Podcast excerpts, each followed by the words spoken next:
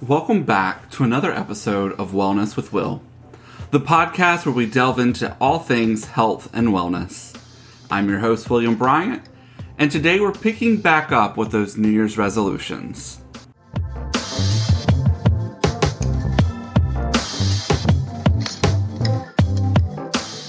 Ah, it's nice to be back and chatting with you all again. And previously, we, we kind of spoke about those pesky little New Year's resolutions. And we talked about how a lot of people choose not to set New Year's resolutions, and that's totally okay. We also talked about why New Year's resolutions don't work, whether it be that it's an unrealistic resolution or maybe it's just too difficult to achieve.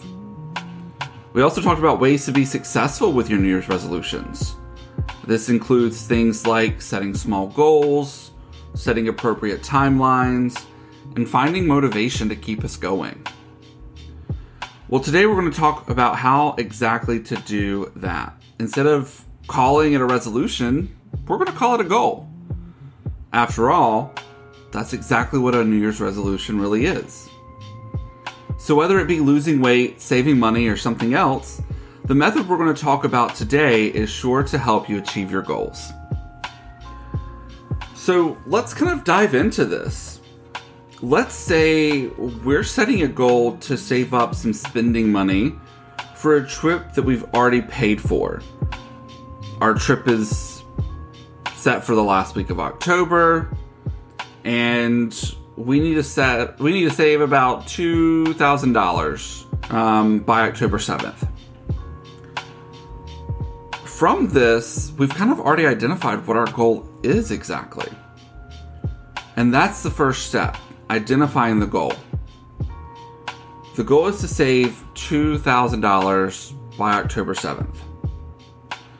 Now, this is where a lot of folks start to, to jump in and they start looking at how much money to save, they start diving into their bills, they start to get overwhelmed, and they end up not knowing exactly where to start.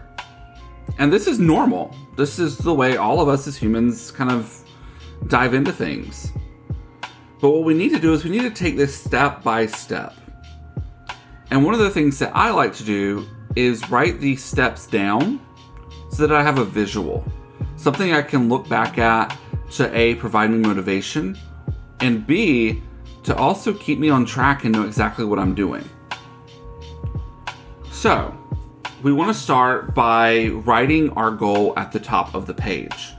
Again, our goal is to save $2,000 by October 7th. So now we've got the goal written at the top. And instead of working from the goal down, I prefer to work from the bottom of the page up to the goal.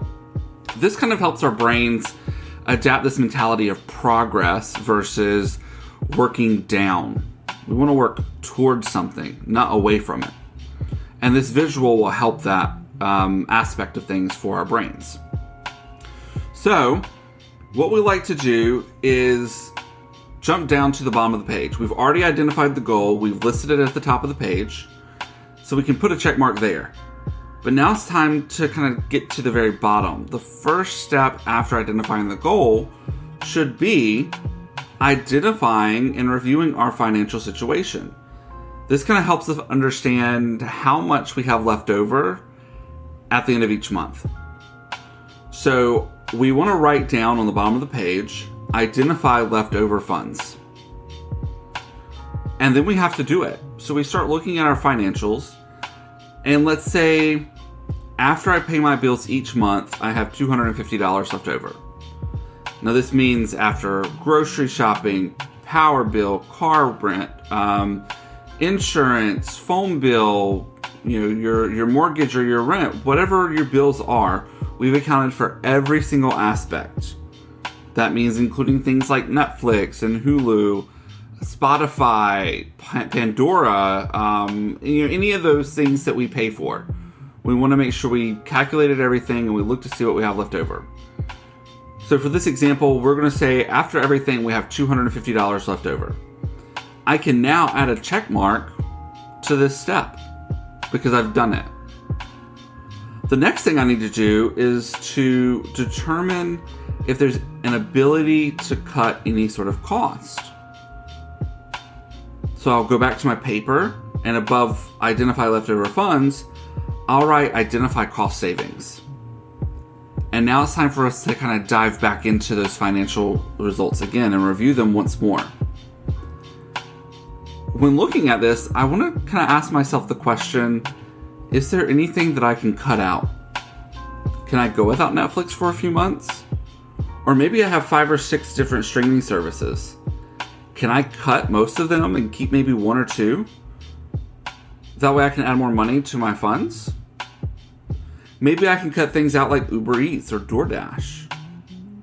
The goal here is to find those options that will help me save more money. And once I've identified these cost saving items, I go in and I cancel them immediately if that's possible.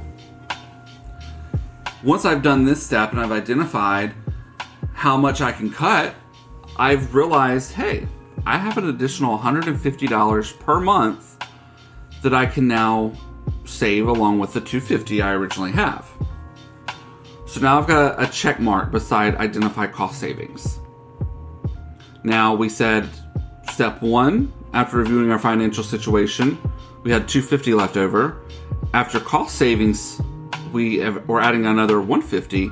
That brings us to a total of $400 each month that we can save. But that's not where we stop. Now we have to move forward and start the next step. So we're going to write the next step on our page above the previous step. And this next step is called identify how much I need to save each month. And this is where the math aspect comes in. So we know we need to save $2,000 by October 7th. And let's say we're starting this on February 1st. That means we have February, March, April, May, June, July, August, September, and then the seven days at the beginning of October. So we have about um, eight months or so, which isn't terrible. Eight months to save $2,000. So that number eight is going to be a key for us for the eight months. So if we take the $2,000 and we divide that by 8, that tells me that I need to save $250 per month.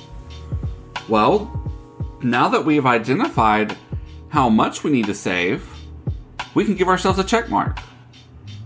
So it'll take us 8 months from February 1st to October 7th to save $2,000 at $250 per month that's fantastic news because we just realized hey, we've got $400 left over every month to utilize. But we can't stop here. And this is where a lot of people stop. A lot of people don't think beyond this point. They say, okay, I know how much I need to save. Now I'm going to save it. But there's a couple more steps here. Our next step that we have to include here is how am I going to save it? Where am I going to put this money? So on our page above identify how much I need to save each month, we're going to write where do I put this? Or where do I put the money? And now we have to think about some things. Do we have a savings account? Do we trust ourselves to leave it in a savings account and not touch it? Maybe we give the 250 to a friend or someone we can trust who will put it away for us. Others may think, hey, I'll do what I've been seeing on TikTok where people are taking these cute little photo albums and they're labeling each sheet and they're putting the money in for each sheet. That way, at the end of their, their savings time, they have all the money they need. That may work for some. But you've got to identify what's going to work for you and where you're going to put the money to keep it in safe. Once you've identified that, you can add a check mark. And then we move on to our next step. Now on our sheet above, identify how much I need to save each month. Um, and before, or and then above, um, the next step of where am I going to put it, now I need to write down the step of what hurdles am I going to face throughout these eight months? Now, what does that mean?